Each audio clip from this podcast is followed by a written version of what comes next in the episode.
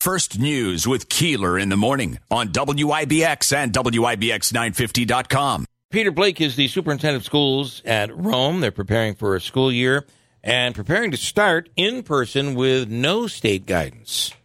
Uh, we found that out last week. Peter Blake, good morning. Good morning, gentlemen. How are you? Good. Uh, so, were you surprised to hear that after being told, everybody was being told that the guidance is coming, it's coming, and, and then all of a sudden, no, it's not?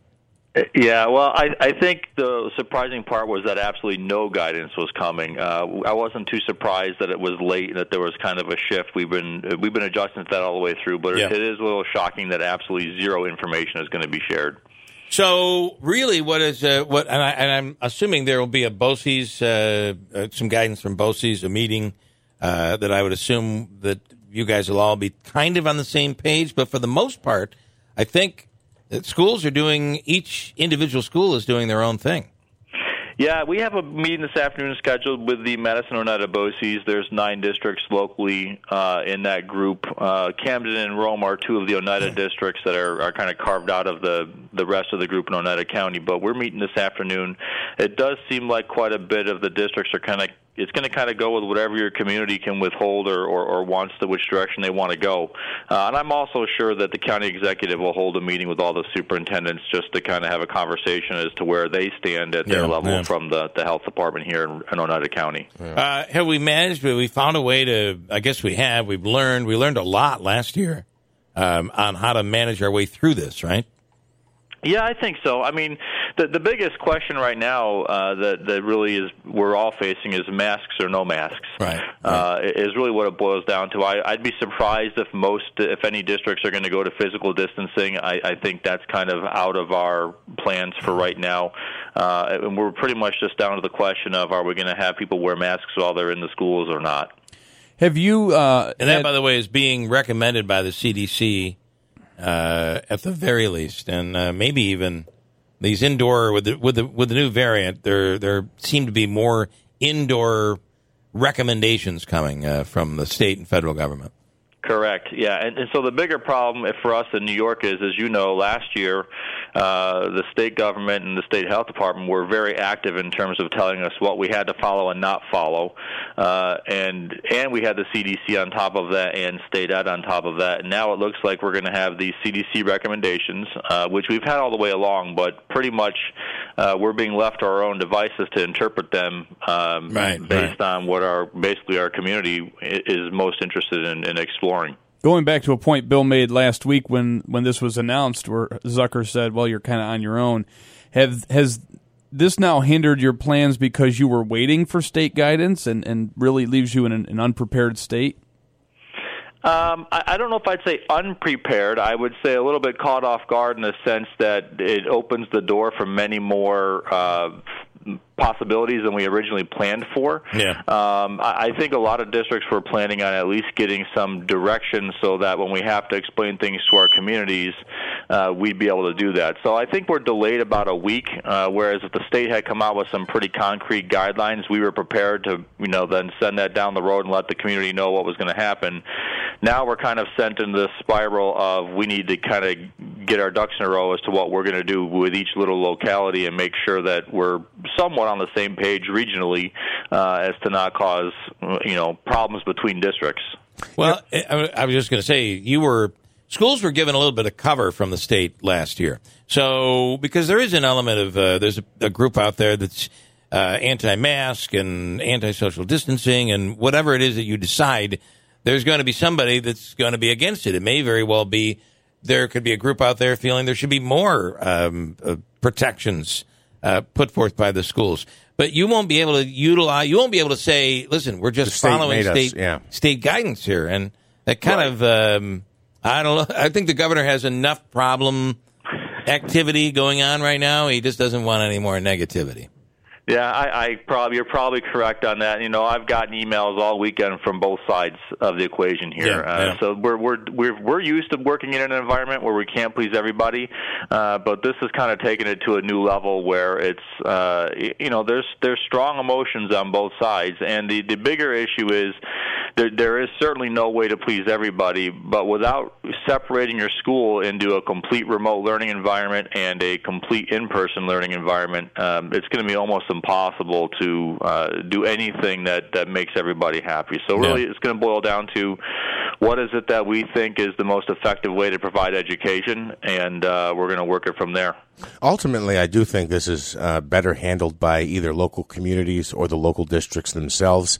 Um, I will say, to be fair, New, New Hartford kind of had a quite a debacle last school year, going back and forth between. Yeah, it was, right. it was uh, like every two weeks the plan The, the, changed. the plan was changing. Yeah. so, but but then- ultimately, then- I think and then all of a sudden the superintendent, superintendent changed. It's like, wow. Some, uh, you don't have to get in on this one, Peter. Uh, stay quiet. Uh, but the but the reality is though that I think you weren't looking for mandates as much as you were looking for guidance, something to base your plan going forward on. Yeah, right. That would have been extremely helpful, one way or another. Because Right, when right, there's right. when there's no real guidance or, or direction, it, it makes it even more challenging to explain to the community uh, why you have to go in a certain direction. And, they're not going to have all the details uh, when it comes to the decision making process. I I also have to say that uh, I was listening to somebody over the weekend uh, talking about how teachers don't want teachers don't teachers want it virtual. They don't want to. Uh, they don't want to go back into the classroom. Although every school was back for the most part by springtime last year, and I got to tell you, as my wife uh, uh, being a, a teacher, I would think the majority of it was really hard to do it both ways, and I I feel like the majority of teachers uh, feel like they shine when their students are in their classroom. When they're in the classroom, it's actually not as difficult. It was quite a maneuver to pull off over the course of the last year. Yeah, it was very challenging. I'll tell you, our teachers want to be in the classrooms. They want the kids in the buildings.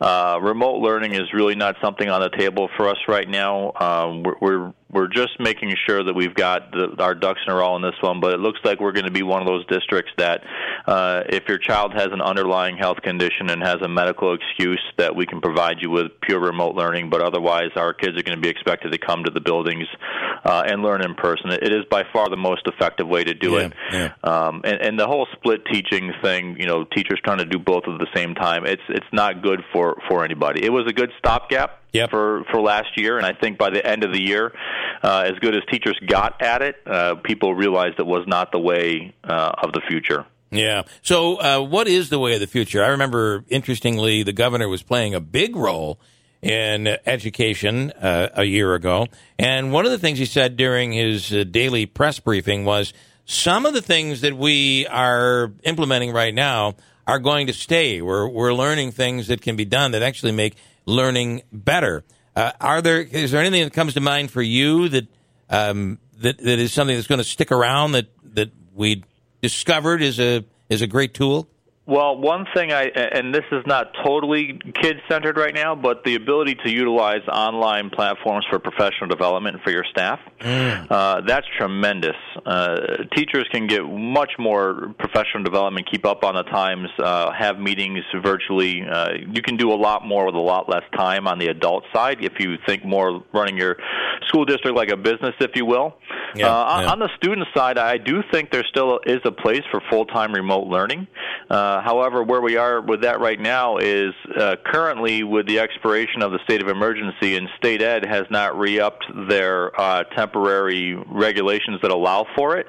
Uh, there is no real uh, permanent way within the state ed regulations to do full time remote learning. But I, I don't think that's a uh, dead topic. I think you'll see that kind of be explored and developed more. And I don't know, you know, when that's going to be a full time option, but there is value to that for some Yeah. of the students for sure. Well, and uh, for some that uh, that that, that social experience is actually a hindrance uh, to that is uncomfortable for those students. Very interesting uh, thing that I think we learned from from the last year. The other part is, uh, say you want to uh, you want to bring an astronaut to the school. Uh, that's a major undertaking. To, you got to spend a lot of money on that to bring them in, facilitate everything. The online aspect, um, I would assume, is opening doors for anyone to be a guest speaker in a classroom, anyone, anywhere in the world. Yeah, it, it's really been fantastic. Yeah. That's one of the, I think, the upsides by far. Right. Yeah, right, that's yeah. a great, yeah. great thing. All right, uh, Peter, thank you so much for your time. Good luck going forward. It sounds like you guys uh, are, you know, you'd like a little guidance, but you're well prepared to move forward. We'll all make it work. I have no doubt about that. All right. Thank you so much. Thanks, gentlemen. Be well. You do the same.